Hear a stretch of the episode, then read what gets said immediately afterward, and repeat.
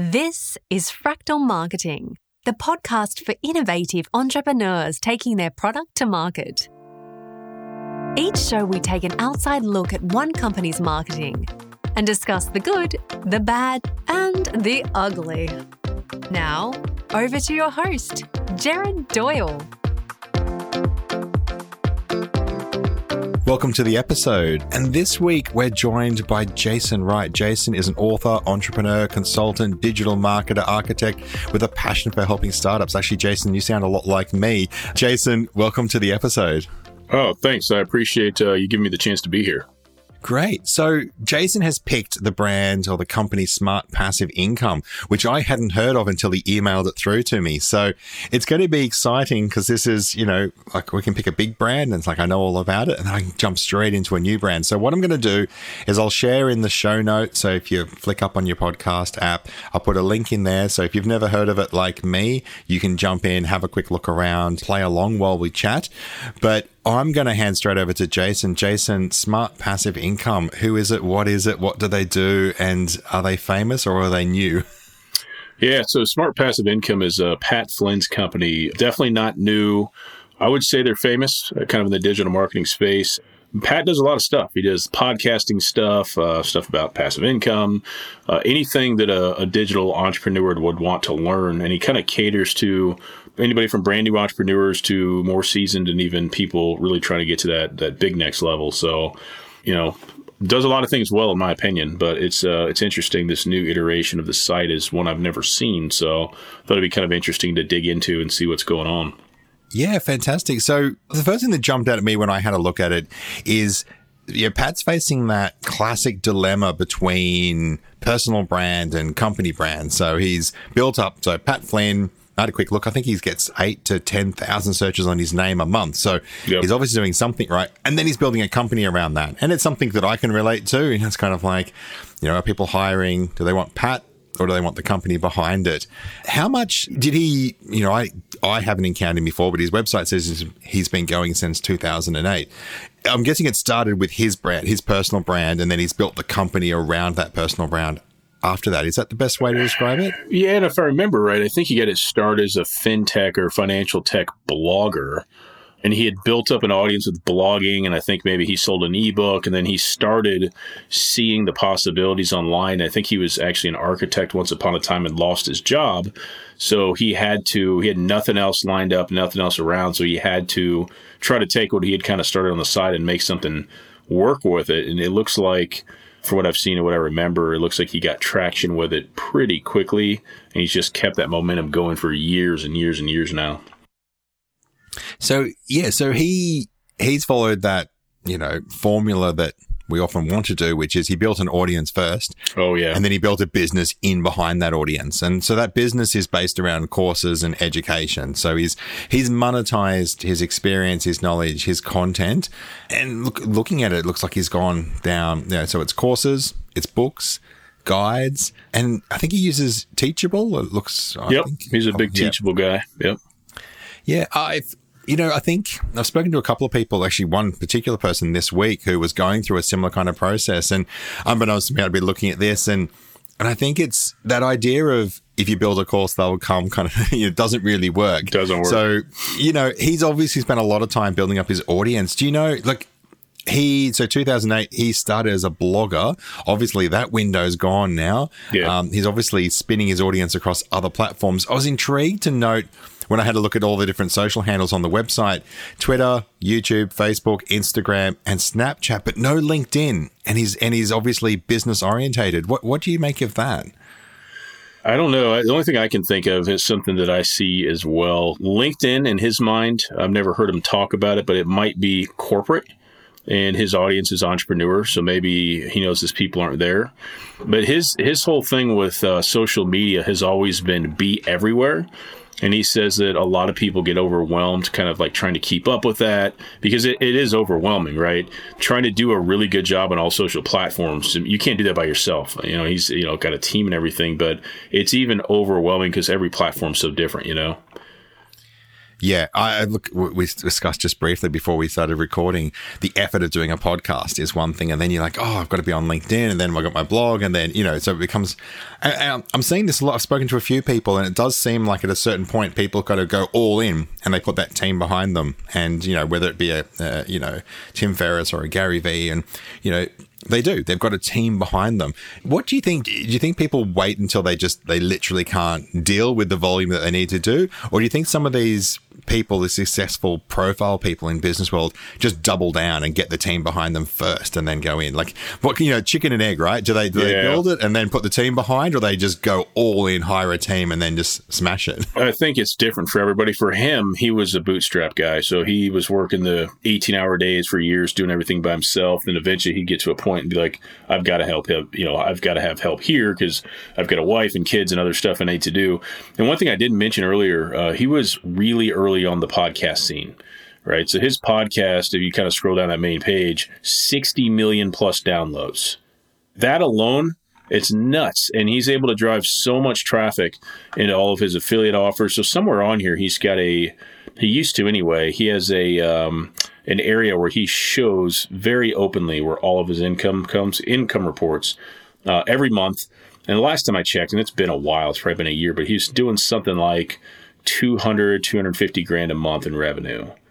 So on affiliate commissions. Well, it's a mix of things. So there may yeah. be 15 or 20 affiliate things. There's courses, there's books, there's coaching, there's all kinds of stuff. But uh, when he really started making good money just full time for himself, a lot of it was uh, info products and affiliate stuff. Yep. Interesting. Well, what do you make of that sort of open and transparency? Like a lot of people get online, a lot of, you know, coaches, consultants, they talk up a big game, but, you know, it can be a lot of smoke and mirrors. Yep. It strikes me that if you're going to be open and transparent about that, actually, you know, it builds a lot of trust, right? Is that, do you reckon that's the strategy he's got there? Yeah. And I, just think when, you know, like you say, there's so many people that all they talk about is money online or success, and you're really, don't see any proof or you don't really know the backstory, that makes people almost uh, feel unapproachable. So I think when you go authentic and you go real with people, it just humanizes you and people can get behind that, right? Even if somebody has no business and they want to start one, well, here's a guy who's real like I am, so I can pay attention to him and, and trust him because he's showing me what he makes and where it comes from and a great deal of detail that most people wouldn't even show their best friends, you know?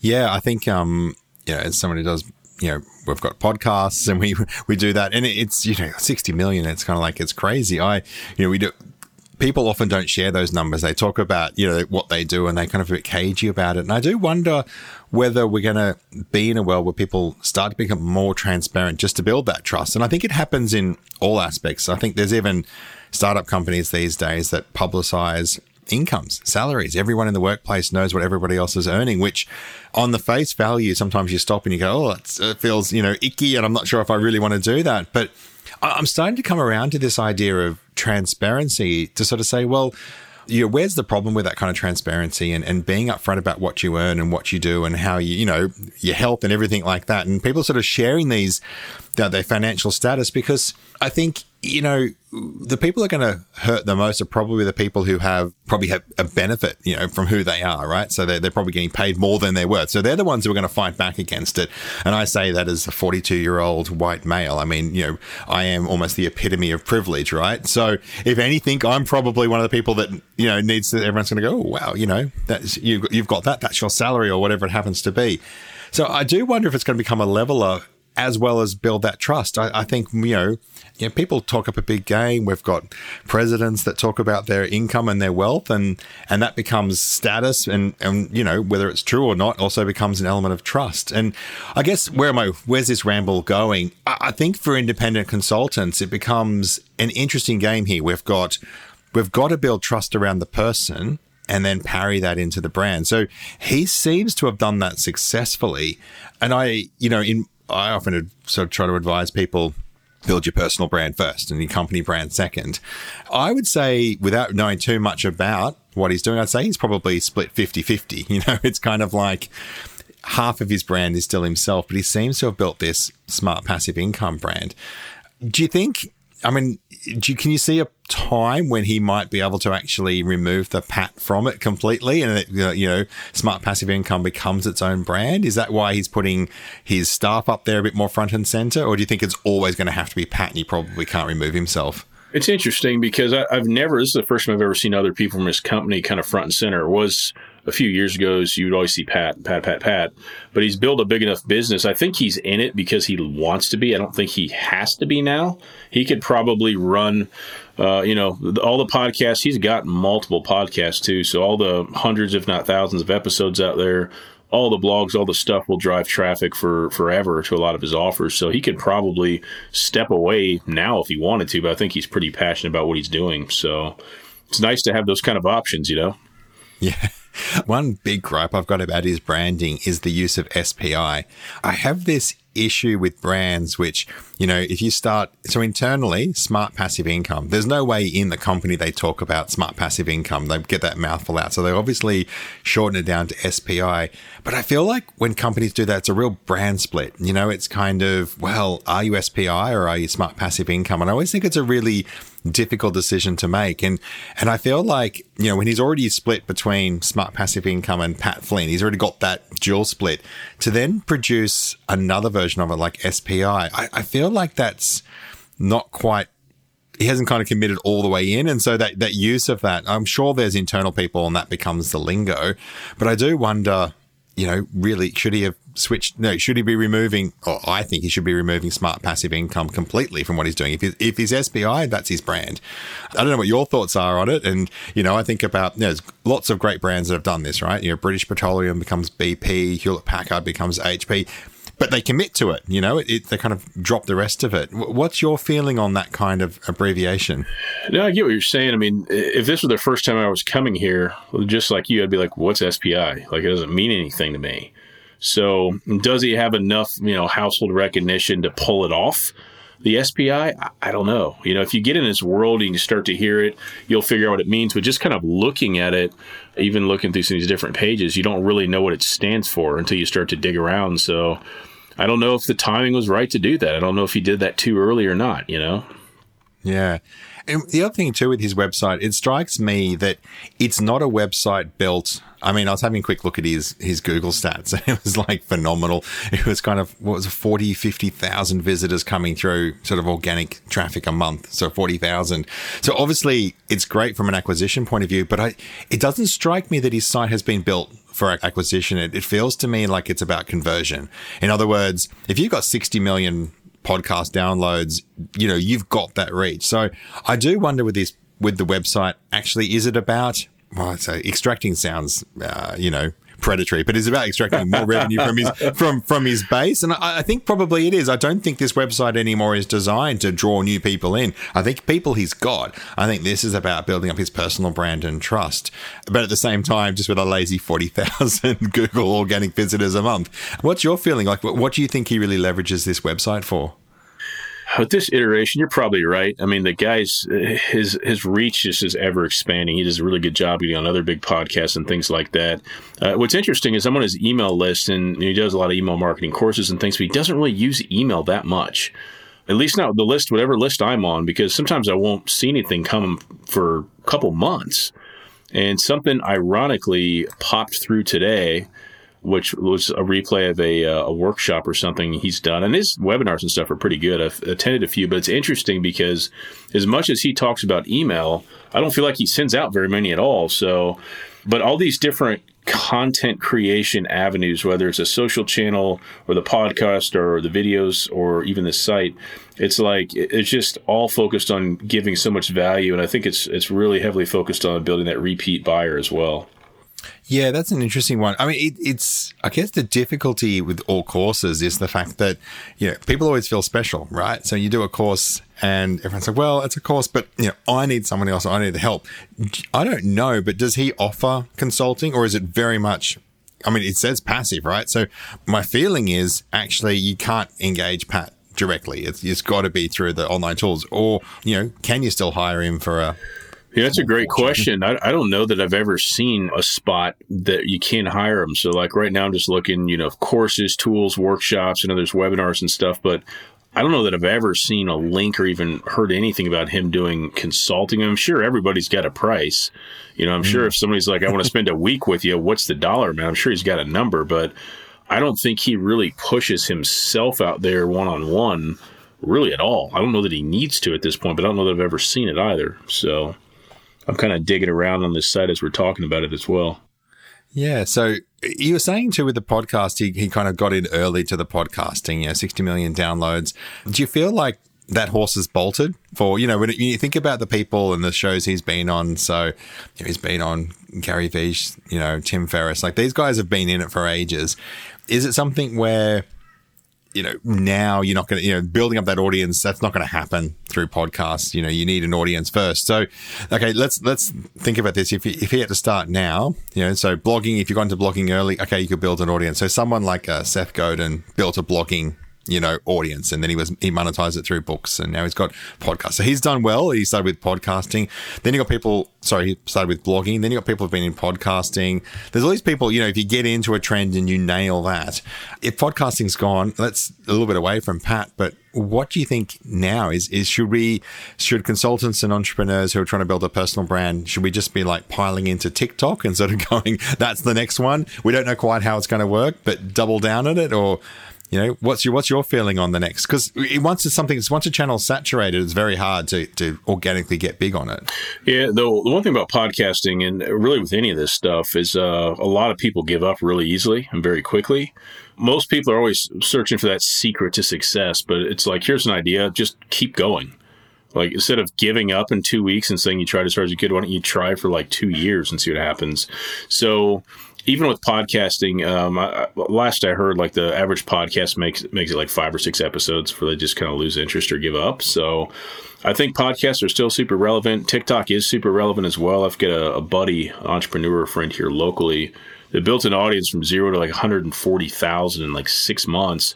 And the guy's making tens of thousands a month from TikTok because he does online coaching and he gets 40, 40 applications a day right now. I just talked to him yesterday. So TikTok is super relevant because the secret is video, right? Video allows people to watch and say, do I believe this person? Do I think they're full of crap or they, do they seem honest? And you can pick up on a lot of that through video. So I think anything with video is going to remain relevant the rest of our lives for sure for that reason.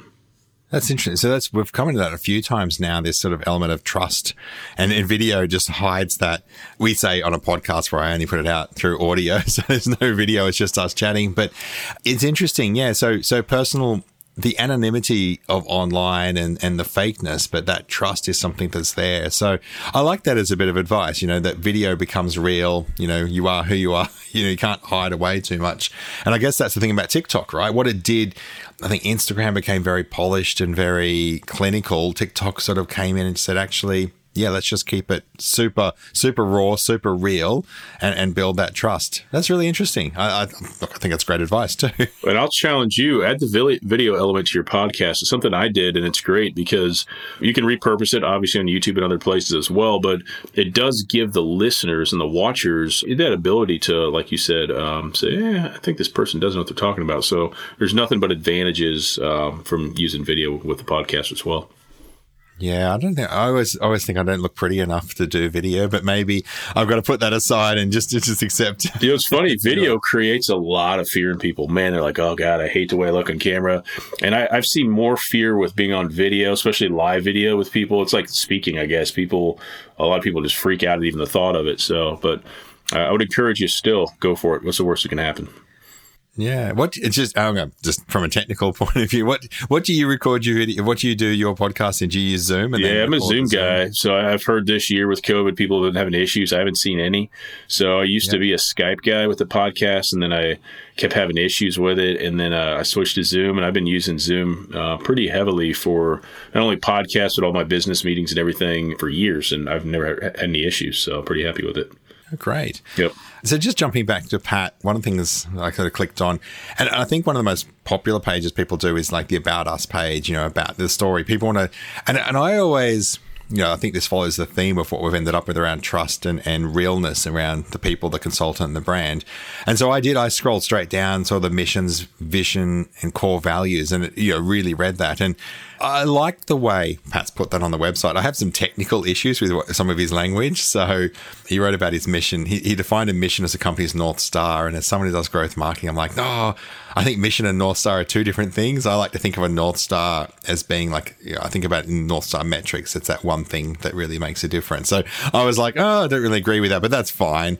I read his mission, and his mission is to elevate entrepreneurs to within reach of their dreams. And it was really interesting. I read that copy and thought, that doesn't sound like a great mission to me. It's like, we're going to elevate you to, so you can so you're close to your dreams, but not get you there. I thought that was an interesting play. Like my first version was my first interpretation of that was, I'll get you close, but not all the way there. Now I can see, I can see what he's probably trying to do there, which is say, you've obviously got to do it yourself, but it actually felt a little bit weak for me. But normally these courses and, and these kind of uh, personas are very strong. It's like, yeah, join with me. You're definitely going to succeed. What's your take on that? I mean, you know his personal brand and the way he conducts himself. Is that true to him in the sense that he doesn't overplay? He's not a shouty, loud guy, or or do you think maybe he's just a little bit conservative with his mission statement there? No, he's not a shouty, loud guy at all. He's a very nice guy, very concerned about how people feel and how they perceive things. So I'm not sure. It is interesting what you bring up. I don't think I can't imagine his intention being we're going to get you close but not get you there. I think it's supposed to give people belief. So what's interesting is when you were talking, I actually noticed on this about page he has a uh, read more on Pat Flynn link or a button. So I'm actually looking at his personal page right now, and, and I don't love it. It's a lot of a lot of stuff going on visually, colors and stuff that are kind of throwing my eye off. So I guess the SPI is really that attempt at the company brand. And then he's got his own site with all this stuff books, courses, speaking, advisorship. Maybe that's where you can hire him as well. Yeah, I hadn't spotted that, but yeah, so he's so he's got Pat Flynn, so P A T F L Y N N dot com. So he's got his own personal brand as well. So again, well, to your point, when you look at the logo, the Pat and the Flynn, I mean, it, it, it looks pretty bad. like it's yeah, I'm not loving it. I've never seen this. It's new, but yeah, it doesn't look very doesn't look really polished at all. But the people that know who this guy is, man, he gets he does a ton of speaking. But yeah, this is like I feel like it's a very very different feel than the main site. Like it definitely wasn't built by the same person. Yeah, and do you think what's your feeling with it? Do you think he's this is maybe part of that process we're talking about splitting his personal brand away from SPI and then he'll kind of run the two things separately or it's hard to tell, really. I mean, he's obviously yeah. he's had this domain for ages, so he's obviously. I mean, as we do, right? I mean, I've yep. had my name for ages and nothing on it. Maybe I should do that and build that up separately. Uh, uh maybe that's his legacy. He's going to be able to do that. So yep. yeah, it's hard to it's hard to know, but it's definitely not the same. So I'm just I'm doing my Ahrefs background stuff as we talk, and it's got 820 organic traffic, and it's all pretty much his name. So it can't be high on his priority list. No. It definitely started yeah. with smart passive income because I didn't even know this existed. I do notice different uh, social handles. So, like on Pat Flynn, he has TikTok, but does not have TikTok on SPI. And yet, still no LinkedIn. Oh, that really boggles my mind. Like, I know you're saying it's kind of like new people, entrepreneurs, but you know, I just find LinkedIn is just such a big space for entrepreneurs. They're hanging out, looking for connections. Looking. I'm not a big fan of LinkedIn myself. It's uh, my opinion of it has really changed over the years. Interesting. What, why is that? It's super irritating for me because uh, LinkedIn is the the home of uh, digital door to door sales. So you get them, I get them, we all get them, but you get those messages and you connect with somebody you don't know them, and the first message they send you, they try to hard pitch you something. and I, I, call it digital door to door sales. It doesn't yeah. work. So it's like I don't I don't want to talk to you. No, I don't want to jump on a call with you. I'll send you a, a link where you can book an hour with me at my full consulting rate and we can talk about whatever you want to, but that usually shuts them up pretty quick. But I'm just not a big fan. I get very little through LinkedIn. So for my business, it's not a significant platform. And, uh, it's like Facebook, really. I mean, it's a really a pay to play space now. It doesn't have the reach it used to have. And it's just not that significant for me. So for me, I, I kind of get it. You know, I kind of get it. it. It all depends on your niche. It all depends on who you're trying to touch base with. So the further I kind of go down my path, the the tighter the niche gets. And you know, LinkedIn is. I, I think it's important to have some presence there because people check you out, but it's not a crucial social platform for me either. Sure. So speaking of that, so what is your? I say I say niche, but what, what's your? Uh, what's the niche? What's the what? Who are the clients that you work with the most and the best? Yep. So it's not an industry specific thing. It's really um, so you know my my dream client is an entrepreneur that's doing 250k to 10 million a year in revenue. I'm looking for people who want help with their sales funnel. So if somebody comes to me and I, I'm platform specific, so that makes it really really niche. So Active Campaign is what I use for the back end or the email side, and ClickFunnels is what I use for the front end. And I really don't stray from those platforms. Like if you want to work with me, we're working those platforms or we're not working together. And I use Zapier and some other things, but it's nice because I've gotten really, really good with the architecture. Great on the front end, great on the back, and I can build anything. And that's where I started. And the more I did it, the more I really um, understood marketing strategy. So I'm really, really strong in that niche, and people come to me for those specific platforms, and it's uh, it's a lot of fun. Now, what's interesting is for whatever reason here lately, I've stumbled into a few corporate clients that you know are maybe doing 50 million bucks a year. And it's different because the entrepreneur you're generally talking to the decision maker stuff moves quicker.